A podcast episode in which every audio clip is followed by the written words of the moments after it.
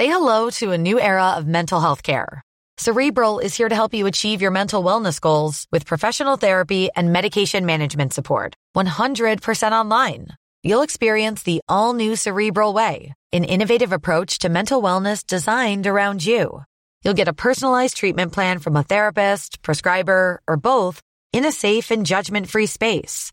Your cerebral therapist or prescriber will outline a customized plan with clear milestones along the way so you can get to feeling your best. With Cerebral, you're not alone in your mental health journey. We're here to empower you to live a fulfilling life. So take that first step towards a brighter future and sign up today at cerebral.com slash podcast and use code ACasts to get 15% off your first month. Offer only valid on monthly plans. Other exclusions may apply. Offer ends July 31st, 2024. See site for details.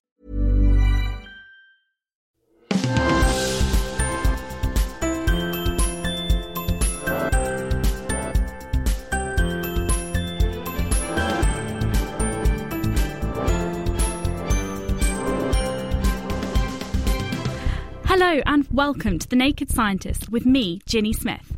Also joining me this week is Dave Ansell. This week we'll be exploring the power source of the Sun, nuclear fusion, talking about what it is and if it might be able to help us down here on Earth. We've been to JET, a big fusion experiment, to see how nuclear fusion works, and we'll be speaking to someone who's been looking at fusion in a new way. The Naked Scientist podcast is powered by ukfast.co.uk.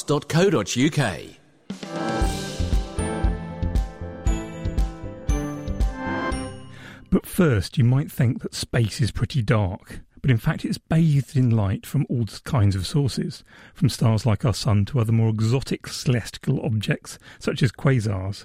Quasars are distant objects powered by black holes billions of times as massive as our Sun. These powerful objects have fascinated astronomers since their discovery half a century ago. Now, a team of space scientists led by researchers at University College London are giving us a view back to the very, very early universe. Kat Arney spoke to lead researcher cosmologist Dr. Andrew Pontzen to find out more about the work and why it's so important to map out the light in the universe. Well, what we're trying to understand is the way that light is distributed through the universe, which sounds like a kind of odd thing to be a problem because, of course, we use light all the time to learn about the universe. We see light, that's what we're picking up with our telescopes when we look at the universe. But there's this whole other side of light, which is that it's transporting a lot of energy around in the universe in the same way say the biosphere here on earth is powered by light coming from the sun. The universe is kind of powered by light generated in uh, stars and galaxies and more exotic things like uh, quasars so the question is really how much of that energy is being generated in total and where is it coming from because it's not necessarily stuff we can see directly when we start trying to find out what's lighting up the universe we are measuring it in a limited patch although when i say limited, we are talking about millions of light years across. So these are extremely large scales nonetheless. So basically, in, in this study, what were you trying to do? We're trying to make predictions, or we call them forecasts, for what we're going to learn from future studies, and in particular from, from one particular study called the Dark Energy Spectroscopic Instrument, uh, or DESI for short, which uh, will come online in, we think, 2018. And we're making predictions for what that can tell us about what's generating the energy or, or, most light in the universe. What this telescope is actually going to be measuring is light coming from quasars. They're, they're incredibly bright sources and they're actually made by gas sort of spiraling into a black hole. And though you might think a black hole is dark, it's, it's as the gas is falling in that it generates a lot of light. And then we're using that light to tell us something about what's in the universe, what's in between that very bright, actually very distant light and us. And that kind of changes the, the light as the light comes through the universe. It picks up information about what's in between. It's almost like seeing a very, very distant lighthouse and, and looking at the, the shadows and the things that are in the way in between that and you. It's exactly like that, yeah. And I guess does that tell you a bit about the sorts of things you should be looking out for when you do get the data from this telescope? Yes, it tells us about how should we process the data coming from this telescope to really get everything out. I mean, one of the big things that's changing in astronomy is it's no longer about one person going up a mountain and taking a picture of one object. We, we now get catalogues of millions of objects, and then we have to work out how do you piece together all that massive amount of data. And what this work is really about is showing if you process that data in the right way, then you're going to get this handle on what's generating all the energy in the universe. So, what do we know about some of the light sources in the universe, and what are you trying to find out about them? Well, we know about the brightest light sources in the universe. If you're flying on a clear night and you look down at the Earth below, then what will immediately be quite obvious to you is if there's a big city underneath, you'll see a bright glow coming from that city. But it might be that actually there are a lot of towns surrounding the city or reaching far out into the countryside, which themselves are that they only have a few lights in them, you know, only a few street lights per town. So they appear much dimmer than the city does. But on the other hand, there are many, many more towns than there are cities. So if you were able to get a really good bird's eye view of this, you might be able to tell actually there's more light in total being generated by these many, many tiny towns compared to maybe just one big city. And if light is energy, then that could actually be a much more important energy source in the universe. Exactly. So the universe doesn't care where its light is coming from. And it may be that these tiny towns, or as they actually are in the universe, very small galaxies, are generating a huge amount of energy. We just don't see it directly because we tend to just pick out the big cities, or in, in the universe, these are known as quasars or, or really large galaxies. Does it kind of blow your mind thinking that you're studying something that is so far away? Yeah, I mean, it, you, you tend to, you know, when you're researching this stuff, you tend to kind of pull these two things apart a bit because it turns out, you know, you can analyze all this with maths and uh, it all goes into you know bits of numbers on scraps of paper on computers and so on. Uh, but then occasionally you do just stop and think, wow, we're talking about, as I was saying earlier on, you know, thousands of millions of light years across. Those really are just just massive scales, and uh, it's amazing that we have technology now that can actually start to tell us about those kind of scales. And when you look up at the night sky, you think, out there somewhere is a quasar that I can look at with my telescope. Absolutely. In fact, if anything, you know, you look up at the night sky now and you think, oh, this is all this is all small fry. I mean, the, the universe is so much bigger than what we can see unaided. Kat Arney speaking to Dr. Andrew Pontzen from UCL. Being diagnosed with cancer has a huge impact on people's lives, so it's no surprise that sufferers are more likely than the general population to develop major clinical depression. Until now, however, we haven't known just how likely it is and whether the type of cancer has an effect. In a series of three papers published this week in The Lancet, Michael Sharpe from Oxford University investigated this issue and looked at whether interventions could improve depressive symptoms. He joins us now. Hi, Michael. Hello there. So, how common is depression alongside cancer? Well, first of all, we have to be clear what we mean by depression and that words used very imprecisely. Uh, if we're talking about sadness or general distress, of course, it's a very high rate. But here we're focusing on, as you say, clinical depression, depression that is debilitating, that a psychiatrist would say needs treatment. And if we focus on that, we find that it varies with the type of cancer. So, some cancers, like lung cancer, it's about 13% of patients, and it goes down slightly in rate through breast, colorectal, and in the genitourinary cancers like prostate cancer, it's about 5%. But if we are talking about a population point prevalence of about 2%, as you can see, all those uh, cancer types have elevated rates of major depression. And do we know what's different about the different kinds of cancer that might mean you're more likely to get depression if you've got one type? Um, that's a very good question. I mean, the obvious one is that lung cancer, um, as people may know, is one of the cancers that we haven't made much progress in uh, cancer treatments. So the life expectancy for lung cancer is poor. Only about 13% of patients live more than five years. So clearly, if insofar as the depression is determined by the awfulness of your cancer, it's perhaps not surprising that lung cancer has a higher rate. Of course, there may be other biological mechanisms as well that we don't well understand. And yet, not everyone with lung cancer will develop depression. So, do we know what other factors make it more likely that you will go on to have depression? Uh, yes. Um, in our analysis here, we found that depression was more likely in younger patients, in female patients and in people living in areas which are regarded as having higher social deprivation. Uh, we didn't measure it in this study, but other studies have found, perhaps not surprisingly, a previous history of depression, a marker of a vulnerability, if you like, also makes you more likely to become depressed. Now, some of those things are markers for depression on their own. Living in um, poorer areas and that sort of thing, we know makes you more likely to get depression. So, is there a kind of interaction going on there? Uh, yes, I think that's right. It would be surprising if the risk factors for depression with cancer were completely different uh, from those for the risk factors for depression in general. Uh, and of course, as you say, many of those are similar. Uh, but clearly, with cancer, we've moved the prevalence rates up two or three times from the general population. So the whole thing about having cancer is adding something to those risk factors. Now, you are also looking at treatments and how you might be able to help these people. What kind of treatments are currently on offer alongside the kind of traditional cancer treatments to help people mentally? Well, uh, the standard treatments that, of course, any of us would get for depression uh, would include seeing your GP, who might prescribe an antidepressant drug, uh, seeing a counselor or a psychologist who might give you some psychological treatment. And people with cancer have those kind of treatments available to them. Uh, but what what we found is that despite that availability, 75%, I'll just say that again 75% of patients with major depression in our study were not receiving what we deemed an adequate treatment. That's shocking. What can we do to lower that percentage?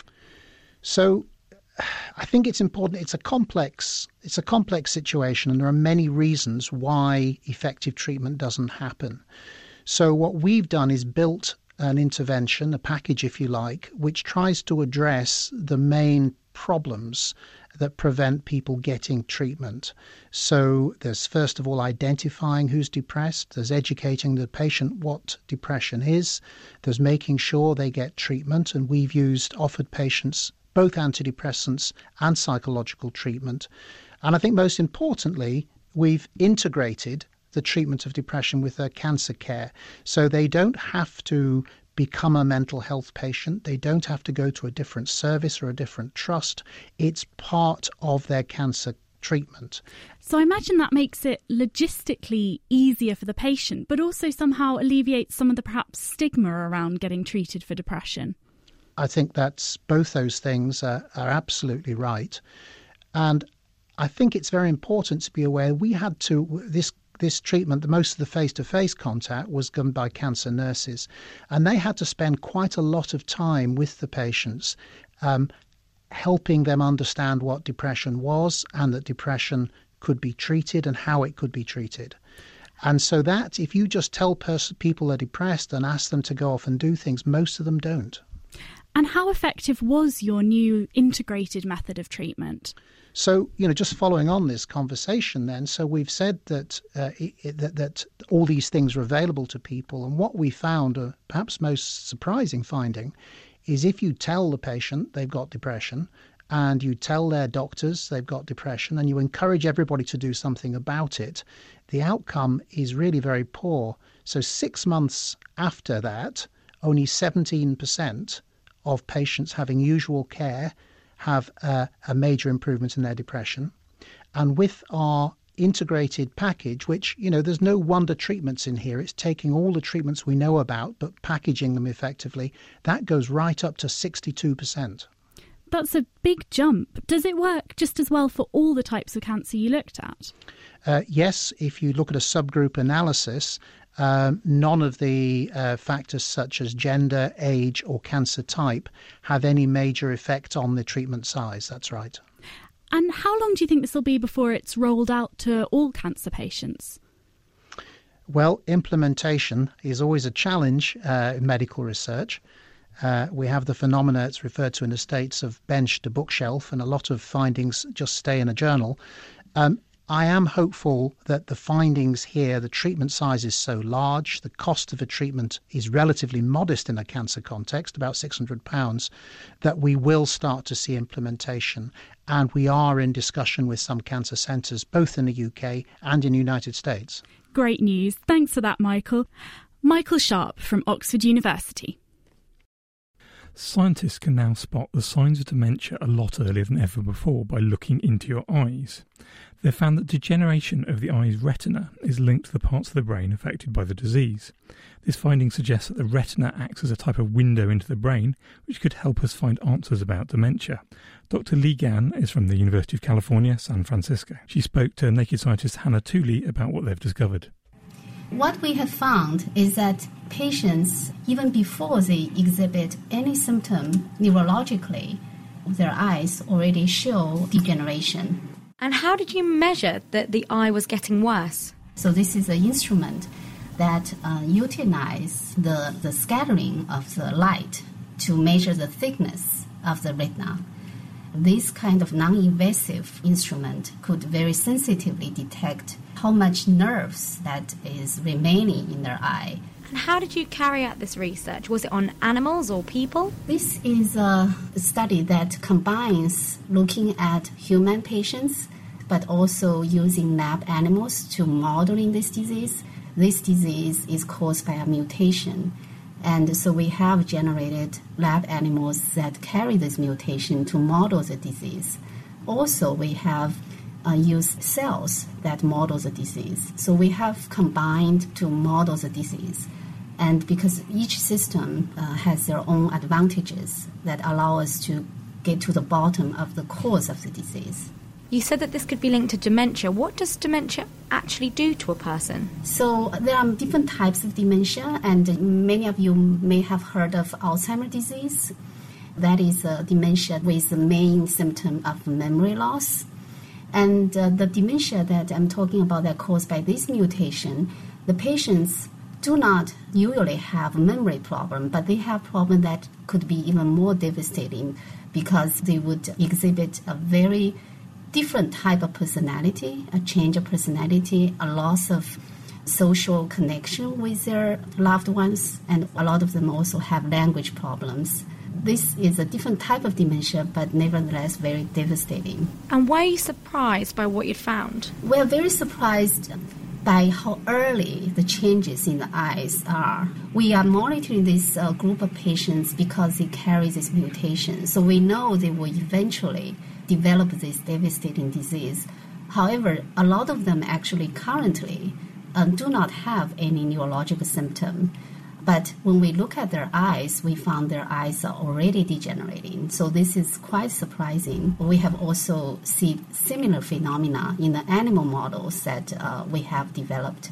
So we think this is not only early, but also allow us to monitor non-invasively how a treatment could do to a patient if we able to develop such a uh, treatment. And how early are we talking here?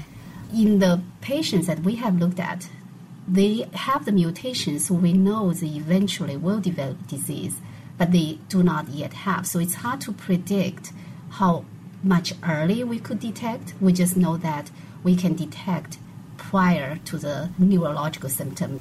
What's the next step with this research? Where do we go from here? So we really want to get to the bottom of the question: Why do neurons in the eye degenerate? Why do the neurons in the brain degenerate? Why the neurons in the eye degenerate first?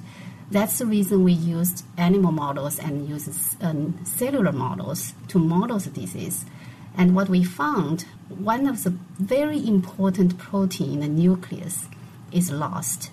If we enhance the levels of this protein in the nucleus, we are able to actually, at least in a dish, to prevent the loss of the neurons. So we think this is a beginning to try to find drugs or treatment to stop the degeneration of these neurons. And then once we have that, we could look at the patient's eyes non invasively to see if the treatment is actually doing what it's supposed to do. Dr. Gan there from the University of California, San Francisco. When it comes to gambling, it turns out people really are bird brains. A recent study has shown that people and pigeons assess risk in exactly the same way. We're joined by Elliot Ludvig from the University of Warwick. So, what made you decide to compare people with pigeons? So we were uh, particularly interested in the ways that both people and pigeons learn about rewards and risks from their own experiences. So, so when we were looking at when they're learning from experience, we thought that, that we would take away the verbal component and the calculating ability of humans and look at whether when we have them learn from uh, from a series of experiences we might actually see similarities that you don't tend to see when you ask people much more explicitly about what they're actually going to do. So how did you do that? So what we did is we tried to design an experiment that um, had the same sorts of structure for both the uh, people and the birds. So for the people, we had them play a little computer game where they sat down at a screen and they, they clicked at various different colored doors, which hidden behind the doors were different rewards, and, and it would be revealed when they opened it. So, so the only experience they had was what when they clicked on the door, what was behind it. We didn't tell them anything about what to expect, what the odds were, what they could possibly get. And we did something structurally similar for the pigeons. So what we did is we had the pigeons play what was more similar to them, uh, or more like a foraging game for them. So what they did is they, they went into a into a room and we had various objects, and hidden behind the different colored objects um, were different amounts of food, different little bowls containing food. Um, and the pigeons similarly had to go into the into this environment and from their own experience find out what was hidden behind the different objects, um, and then and then choose between them.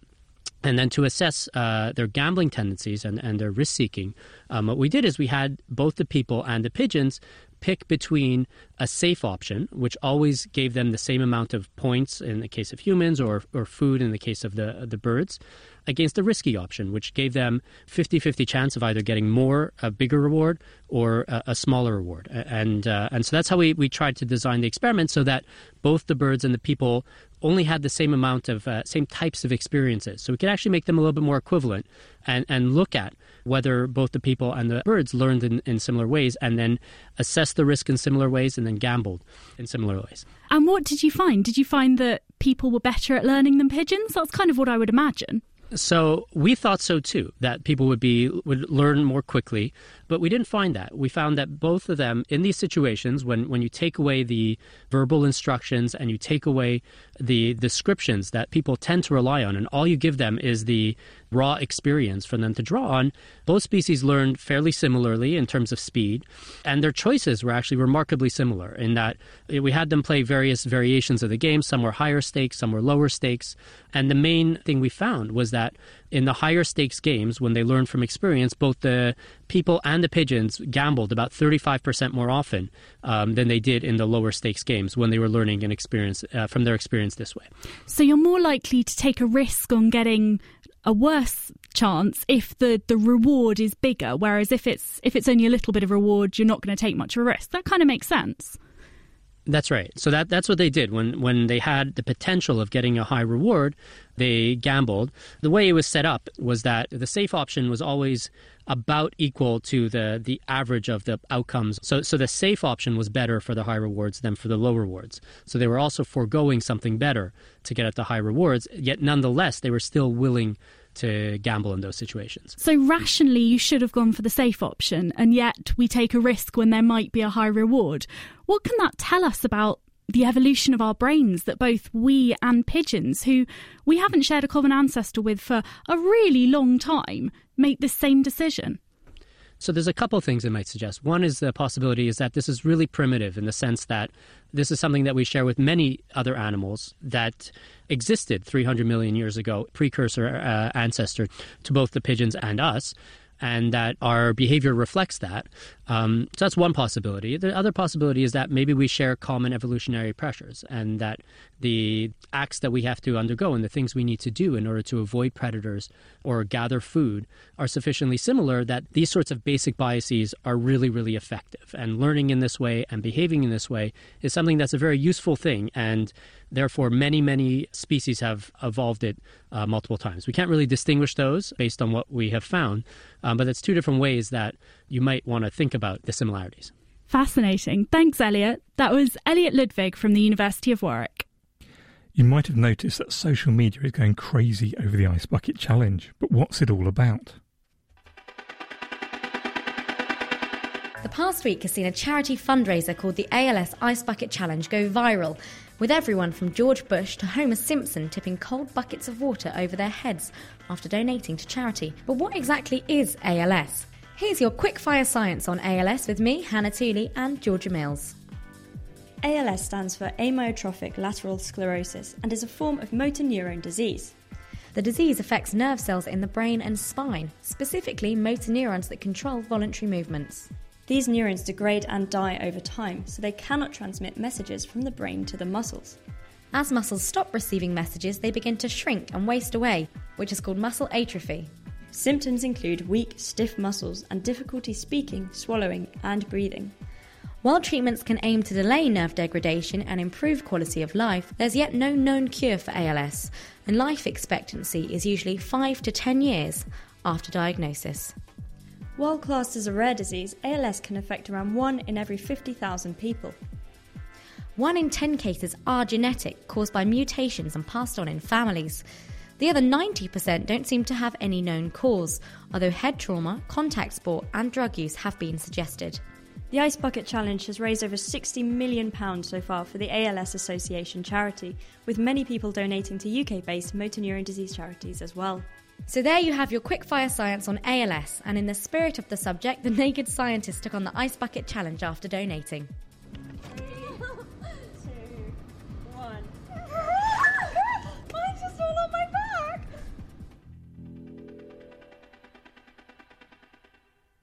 Thanks, Hannah and Georgia. That sounds very chilly. You're listening to The Naked Scientist with me, Ginny Smith, and with Dave Ansell. Next up, we're moving on to our main topic nuclear fusion. All around the world, countries are trying to come up with new ways to power their cities, cars, and homes. Energy consumption is a growing problem as our demand for power increases to keep up with our busy lifestyles. At the moment, we're reliant on fossil fuels, but these are rapidly running out and polluting our environment. Another option may be nuclear fusion. But scientists have been promising us clean, unlimited energy for the past 60 years, and it hasn't yet materialised. So, could it be the answer? But before we tackle that, let's look at the basics. What actually is nuclear fusion? Many of us might have heard the term kicked around before, but do we know what it actually means? On the line now is Professor Brian Fulton from the Physics Department at York University. Hello, Brian. Hello. So, what actually is nuclear fusion? Well, nuclear fusion is the process where we take a couple of small nuclei in the sun, where it happens. We, we have hydrogen nuclei and we push them together so that they join, hence the, the term fusion. So, the nuclei are the little tiny positive bits in the middle of an atom? They are, yes. Uh, and in the sun, which is a big ball of hydrogen, the temperature is so hot that the electrons that normally orbit around the nucleus have been knocked off. So we have bare nuclei, bare protons, which are, is the nucleus of hydrogen. So these are somehow joining together. How does that actually work? In the sun, which is a large ball of gas, in a gas, the atoms rush around. The higher the temperature, the more they rush around, and they're continually colliding against each other. And if we heat the gas up sufficiently, then the nuclei will collide so violently that they will fuse together. It's not an easy task because each nucleus has a little positive charge on it, uh, and as we remember from our school days, positive charges repel. So it takes a lot of effort to get the two little nuclei to come close together because we're pushing them against that electrostatic repulsion. Um, but if we get the temperature high enough, they'll collide violently enough that they'll get close enough and they'll fuse together. I guess it's quite a good thing that this isn't too easy because um, otherwise the sun would kind of burn out very quickly, I guess.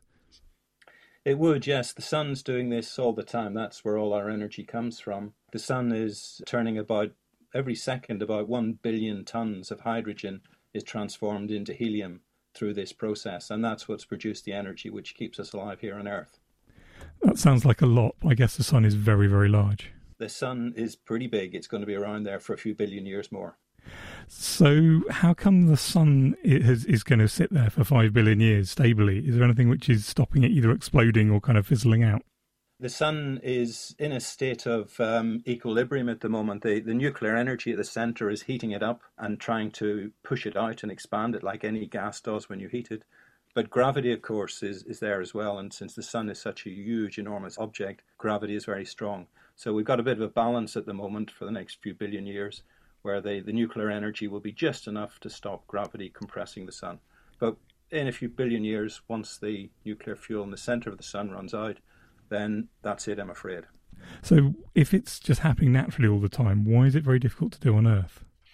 The problem here on Earth is that um, the temperature you require for this gas to be moving around, this hydrogen, is several million degrees, uh, and it's very hard to contain that gas. Uh, you can't put it inside a container because we don't have anything that will survive temperatures of a few million degrees. So we have to find other clever ways of containing that uh, gas. And magnetic confinement is currently the best option, but there are other methods being looked at as well. So basically, the problem is if I guess if you let it expand, even if you had a big enough bottle, then the pressure would go down, and the atom and the little nuclei would stop bashing into each other and stop sticking together and stop fusing. Yes, it's a balance between having the density high enough so that there are many collisions and the temperature high enough so that the collisions are violent enough to overcome that or electrostatic repulsion. So technologically extremely challenging. Thank you. That was Professor Brian Fulton from York University. So, if nuclear fusion is so difficult to do, why are we even trying? Well, Mitchell Waldrop is the features editor for Nature, and Hannah Tooley asked him if nuclear fusion is really going to be all that we've been promised. Well, of course, the biggest positive for fusion power is that unlike coal or natural gas, it does not produce any greenhouse gases, no carbon dioxide. It's not burning anything, at least not in the conventional sense. So it's carbon free and good for the climate. Coal, of course, is by far the dirtiest fuel in that sense. Natural gas is somewhat better, but still does produce quite a bit of carbon dioxide. And if you're running an industrial society, if you're running factories, if you're running cities, or if you, for that matter, if you run electric cars, you need reliable power 24 by 7, whereas wind and solar cannot give you that. They are valuable sources, but they can't provide what is called base load power. Fusion can do that in principle. Is it as safe as other, say, for example, wind power? We just need it to be a bit windy, or solar power, it's just got to be sunny.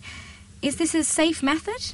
Fusion power cannot blow up like an atomic bomb, it cannot melt down. It can't do any of the things that we worry about with nuclear fission power, which is a very different kind of process. Fusion power will produce a relatively small amount of radioactivity. The, uh, a lot of the energy comes out in the form of neutrons, which makes the walls of the reactor radioactive.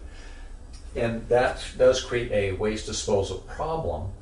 But this nuclear waste, this radioactive waste, is not nearly as big a problem as the kinds of waste you get in nuclear fission because the radioactivity decays relatively rapidly within a century or two uh, and would be completely safe to handle. Contrast that with the uh, spent nuclear fuel, which will be dangerous for something like 20, 30,000 years. So, in that sense, it is safe uh, comparatively be careful about what you compare it to. Coal, which of course is very, very common, is the most common fuel uh, currently in use. The mining of coal is quite dangerous in terms of you know the health problems it creates in miners, in terms of the environmental problems it produces around the coal mines. Uh, and by the way, coal itself contains a certain amount of natural radioactivity. It's actually more radioactive than you know certain types of radioactivity produced in the nuclear fuel cycle. So you mentioned earlier that renewables weren't as efficient as we need them to be, and fission's a, a, bit a bit too unsafe for us to go on. But fusion, we've not yet had a positive power output. So which one of these options is most viable, if any of them? Nuclear fission has its problems, but there are advanced designs that are much safer than the ones we've been using for 30 and 40 years. There are designs that physically could not melt down. There are designs that could, in principle, burn up nuclear waste instead of making more of it. You know, there's a, a lot of research, but right now there are commercial nuclear reactors running right now, uh, and that for the most part have operated safely. One of the problems that happened at the Fukushima reactor in Japan uh, was that it was an old design. It was built, it was designed dating from the 1970s and didn't incorporate a lot of the safety features that uh, the most modern designs now incorporate. So fission is quite viable. Wind and solar, of course, are quite viable. It's simply that you can't always rely on them to produce power in a steady fashion. Uh, again, people are working on that. Uh, if you could store the power in gigantic batteries, you know that would solve that problem. But the problem is that nobody knows how to do that yet. So, as demand for energy increases, do we actually need nuclear fusion? I would say it, it's a long-term solution. Because remember, as the developing world, China, India, Brazil, all these countries which are you know fast entering the modern world and you know improving their economies and creating a middle class people who want to run their computers and their washing machines so forth they need huge amounts of power. Right now china is meeting most of those needs by building lots and lots of coal fired power plants and creating huge amounts of carbon dioxide not to mention uh, ordinary pollution.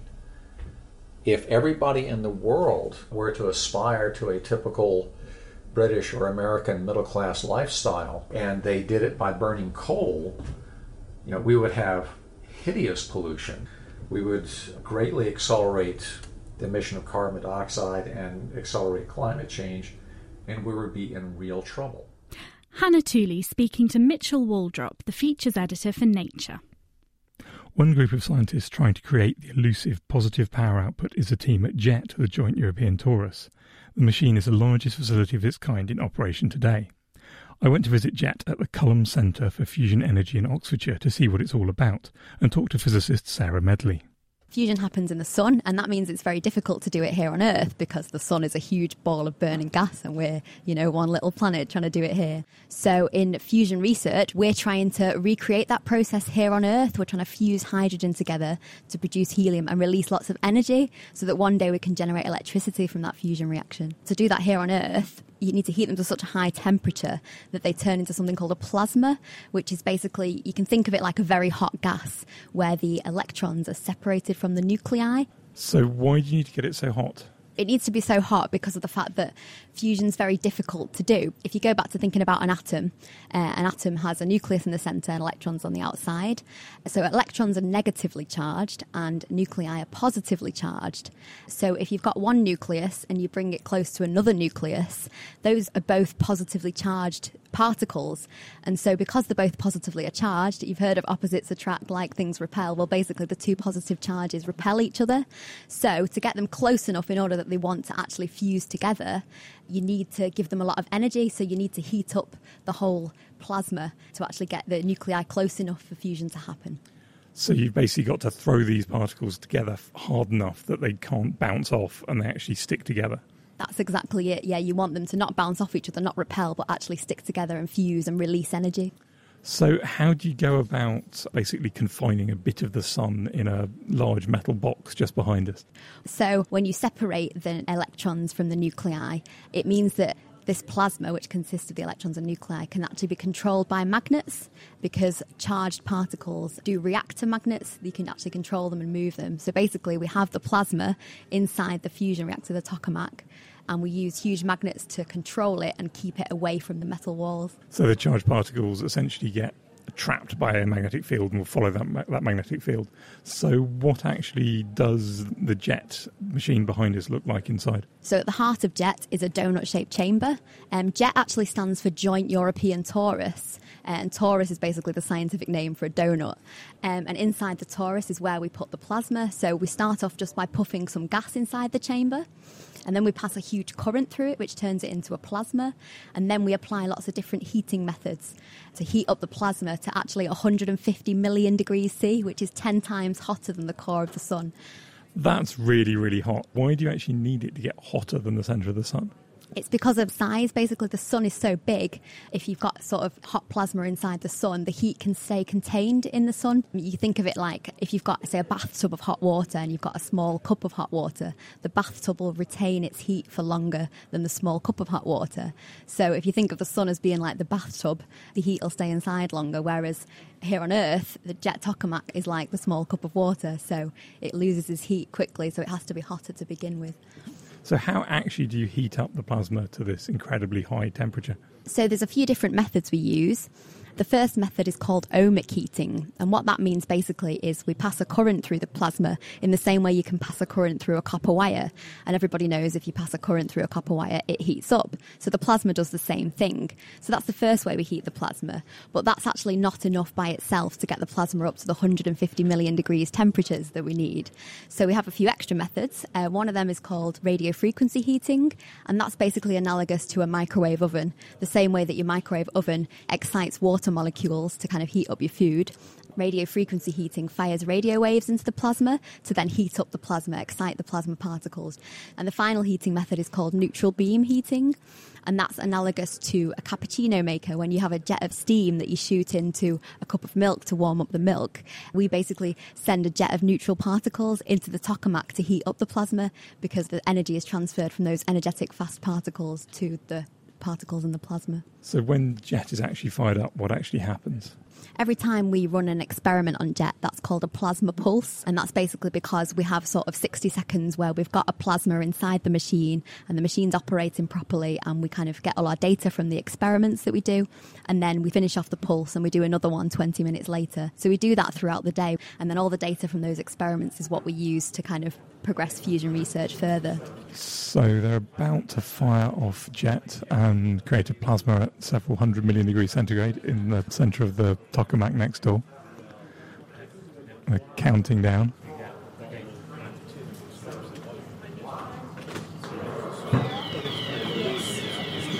So there's a series of video screens in front of us. So you can just see light being created. I'm guessing that's from the plasma itself. It's getting very, very hot at the bottom, and I'm not sure if there's nice plasma going on in there. That looked like a nice plasma to me. So this whole process is incredibly difficult and incredibly expensive. Why are we bothering? It would produce so much energy, but also in a clean and reliable way that it really would be the energy source of the future.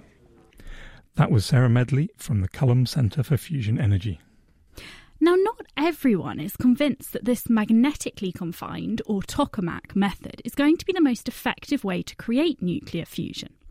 Another approach is called inertial confinement fusion and is driven by powerful lasers. Joining us now is Kate Lancaster, the Plasma and Fusion Industrial Officer for the York Plasma Institute. So, Kate, what exactly is inertial confinement fusion? essentially what you're trying to do is confine the fuel with its own inertia, i.e., make the fuel move until it confines itself. And it's an inherently pulsed form of fusion, so you need to do it multiple times a second in order to get net energy out. So, when you say it's confining itself, can you explain to me what that means? Because I'm finding it quite difficult to picture. Let me explain it in terms of laser fusion. What happens when we do laser inertial fusion is you fire several hundred of the world's most powerful lasers on a very tiny ball bearing sized pellet of deuterium and tritium the outer layer actually heats up and expands very rapidly. And we all know uh, Newton's third law every action has an equal and opposite reaction. So it's kind of like gas coming out the back of a balloon. The balloon has to fly forward. So if the outer layer is heating up really rapidly, the rest of the fuel has to compress and stagnate, and it just basically confines itself. So you're kind of using its own expansion to squeeze it together? That's exactly it, yes. Now, you mentioned deuterium and tritium. We've been talking about hydrogen as the source of fuel. So, can you tell me a bit about why you use them instead of normal hydrogen and what exactly they are? Well, actually, um, magnetic confinement fusion also uses deuterium and tritium. They're basically types of hydrogen. So, hydrogen is basically um, a proton with an electron going around it. Deuterium has um, a neutron in that nucleus too, and tritium has two neutrons in that nucleus. So, so that's essentially just two different isotopes of hydrogen. And why are they better than using the standard isotope? So the sun actually turns hydrogen into helium. It's one of the most energetically favourable ways of getting fusion because you don't have to work as hard as you would if you were using hydrogen, basically. Does yours differ from the tokamak approach? You're you're using it to confine itself, but what else is different? So the whole approach is different in that with a tokamak, what you're trying to do is confine a certain density for, you really want to do it indefinitely. Whereas in laser driven fusion, what you care about is getting it to a very high density in a certain radius, and that whole process only lasts a you know, few tens of nanoseconds. And then the second thing that's different, obviously, is then you would need to do this multiple times a second in order to make that work. So it's, it's sort of just a completely different approach. Why are there so many different approaches to nuclear fusion? Can we not calculate which would be the best way of doing it? There's myriad of ways in which you could do it, but it's about the ways in which are the most sort of energetically favourable, let's say, where you're going to get the most bang for your buck. And it would be great if we could calculate it, but the fact is we don't know all the physics yet. So I think that's the bottom line until we do know that, because it's still very much a science project. We're not at the stage where it's just engineering problems. And how close are you to actually getting net energy out of the reactions? So we're at a very exciting time at the moment. There's one facility in the world currently called the National Ignition Facility that's based at the Lawrence Livermore National Laboratory. And that's the only facility that has the potential to make break even in laser fusion. They've got to the stage where um, the energy that's been absorbed by the fuel is less than the energy they're getting out via neutrons, which is a really important stage, but it's not break even because lasers are incredibly inefficient. They're about 1% efficient. So we're quite far away from the stage where the net energy output of the fuel is actually greater than taking into account all the inefficiencies of the lasers as well. That's a really big step. Should they reach break even and gain of a few, that's a really excellent stage because that, that shows that you know the method works. However, in order to get a commercial power plant out of that, you need gains of between 30 and 100. So we need to do something extra in order to get to those gains. We also need to develop new lasers that are much more efficient than the lasers we have. They don't exist yet. And over the, maybe the next six or seven years, there's a really concerted effort to build these new lasers as well. So it strikes me that this is really quite a complicated exercise, sort of firing. I guess they've got to be incredibly precisely um, orientated, all these lasers. And if you're trying to do this again and again and again in essentially industrial process, how practical is it likely to be? It's kind of like throwing a tennis ball up and then trying to hit it with 192 other tennis balls. That technology is, is, is not particularly difficult, really. More to the point is how do you inject an ultra cold pellet ballistically without it heating up? That's something we need to address, and also these new lasers as well. So, so actually, out of all of the challenges, I think that's the least difficult one. So, if you had to give me a best guess, how long do you think it'll be before we have nuclear fusion energy powering our homes? Oh, Lord. I wouldn't want to put my finger in the air, but I mean, when you think about magnetic confinement fusion, you've got, you know, 2040 for a demo reactor. And again, for inertial fusion, we, you know, we've got to actually prove that it works, and then we've got to show that we can get these high gains. So whatever comes after NIF is still going to be a science project to all intents and purposes. So we're decades away. So probably not the answer to our current energy needs right now, then, unfortunately. Unfortunately not, but you know, it's got to be part of a patchwork of, of energy generating mechanisms that don't produce carbon. Definitely. Um, essentially, that's what we're aiming for. So it's the long-term future where you know energy does not produce carbon. That was Kate Lancaster, the Plasma and Fusion Industrial Officer from the York Plasma Institute. As we've just heard, there are various ways to approach the problem of nuclear fusion. General Fusion is one company trying this on a smaller scale and trying to short circuit some of these difficult problems. On the line is Michael Laberge, the Chief Scientific Officer and founder of General Fusion. So, what are you doing different from the more conventional forms of fusion? We're doing something called magnetized target fusion. Fusion is usually done of two way. There's the tokamak, and then there's the inertial confinement fusion. Uh, in the tokamak, the plasma is very, very thin, not very dense at all, and uh, there's a magnetic field that from preventing to uh, get the heat to escape. In the inertial confinement fusion, they compress the plasma, and there's no magnetic field, so the heat can escape very fast but because they compress it very fast, they can uh, try to beat that. We want to be somewhere in the middle. Uh, we want to be at intermediate amount of density, and we want a magnetic field. So we produce a plasma with some magnetic field, and we compress it. and we can compress it slower than the laser guy because we have a magnetic field. So it's going to be much easier to compress it. And we don't need so much confinement as the tokamak guy because we don't want the plasma to exist for very, very long. We want to compress it uh, relatively fast. So, what is the machine you're building doing? What does it look like? So, first we need to produce a plasma with a magnetic field, and for that we use uh, something called a spheromak generator. That's a nice name. This uses a couple of capacitor, and we make a huge electric discharge into a gas, and that produces the plasma. And in that plasma, there's electrical current, which make a magnetic field. And we don't use external magnet. All the, all the magnetic field that hold the plasma together is produced by the current that's in the plasma itself. And that's called a spheromak. So we put that in the middle of a large sphere, which is filled of liquid metal. Now the liquid metal is uh, spinning, and because it's spinning, it opens holes in the center, you know, a bit like in your toilet or something. And we inject the plasma inside the hole, and then we ram a pneumatic piston all around the machine, and that compress the liquid metal and it compress the plasma and the plasma will heat up to thermonuclear condition. It will emit neutrons. The neutron will be absorbed by the liquid metal and it will make it hotter and then we will pump that out uh, make a heat exchange to make some steam and the steam will run the turbine to make the electricity. So that all sounds very nice and simple in theory. How close are you to getting it to work Okay, so uh, right now what we're doing is we're making the plasma successfully, the initial plasma before the compression. So it took us a few years to achieve that, but now we can produce that. Uh, today we're making some compression experiment to see when we compress the plasma if it does indeed goes to a thermonuclear condition. And right now we have some little issues with that. It is not quite working. The plasma go unstable and cool off. So hopefully we will manage to fix this problem in the next couple of years. So let's say in two years. And those are one-off single compression experiment. It is not done with a, power plant system. Now, after those two years, we hope to build a prototype uh, plant that will run at relatively low repetition rate. Like in, in those pulse system, you have to shoot every you know second or so to make some energy. This machine would be slower than that, and that would probably take about three years. And if that's successful, then we will build a real power plant, something that make electricity on the grid, and that would take another five years after that. So if you add two plus three plus five, we're thinking about putting electricity on the grid in kind of 10 years. Nuclear fusion always seems to be more difficult than people think it's going to be. Are you expecting that?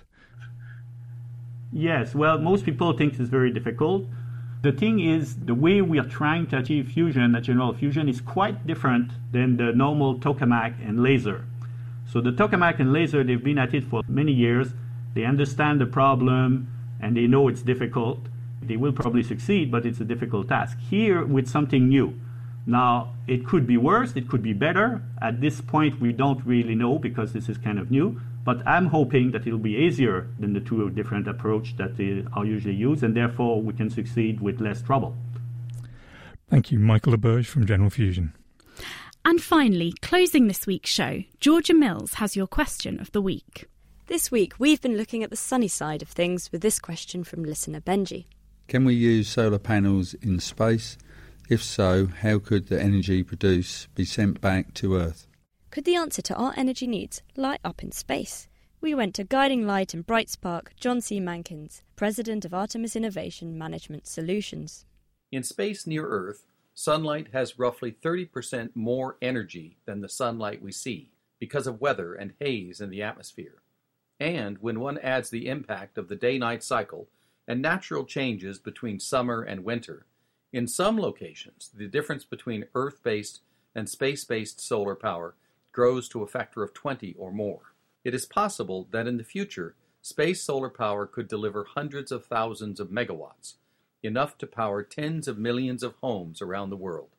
So while space looks cold and dark, it actually gets more energy from sunlight without the Earth's atmosphere getting in the way. But how would this energy get back to us here on Earth? First, just as on Earth, sunlight in space will be converted into electricity by solar arrays that in turn power electronic devices that produce radio waves in what is known as the microwave region, a wavelength of about 1 to 10 centimeters. This microwave energy is then transmitted from many thousands of small antennas, very much like thousands of musicians all playing the same note on their instruments. By orchestrating the individual transmitters, like a conductor with his baton, guiding many musicians, a coherent beam can be formed, and the converted solar energy directed to a desired location on Earth. Radio waves of this size have virtually no interaction with our atmosphere and very little with the weather. As a result, more than 90% of the radio energy from space will reach Earth in a low intensity but precisely pointed transmission. Once there, the microwave energy is converted back into electricity by a large but simple receiver known as a rectifying antenna, which will look a lot like mesh fencing, just like one of the goals in international football, but laid out flat, like a mostly transparent ceiling. And that's how space solar power might one day be harvested and transmitted efficiently and safely back to Earth for our benefit. So, solar energy can be converted into radio waves to be sent back here on Earth, and this could be a way to power our homes in the future. Thank you, John, for showing us the light. Next week, it's this question that has been bugging us. This is Gert Grobler from South Africa, and my question is if you should accidentally relocate an ant or a bee in your car, for example, would they join another colony or would they simply just die? And if you've got any ideas, you can find us on Facebook or get in touch with us via Twitter. It's at Naked Scientists. Well, thanks for listening. That's it for this week. I want to say a huge thank you to our studio guests, Dr. Michael Sharpe, Elliot Ludvig, Brian Fulton, Kate Lancaster, and Michael Laberge. Thanks also to Hannah Tooley for production.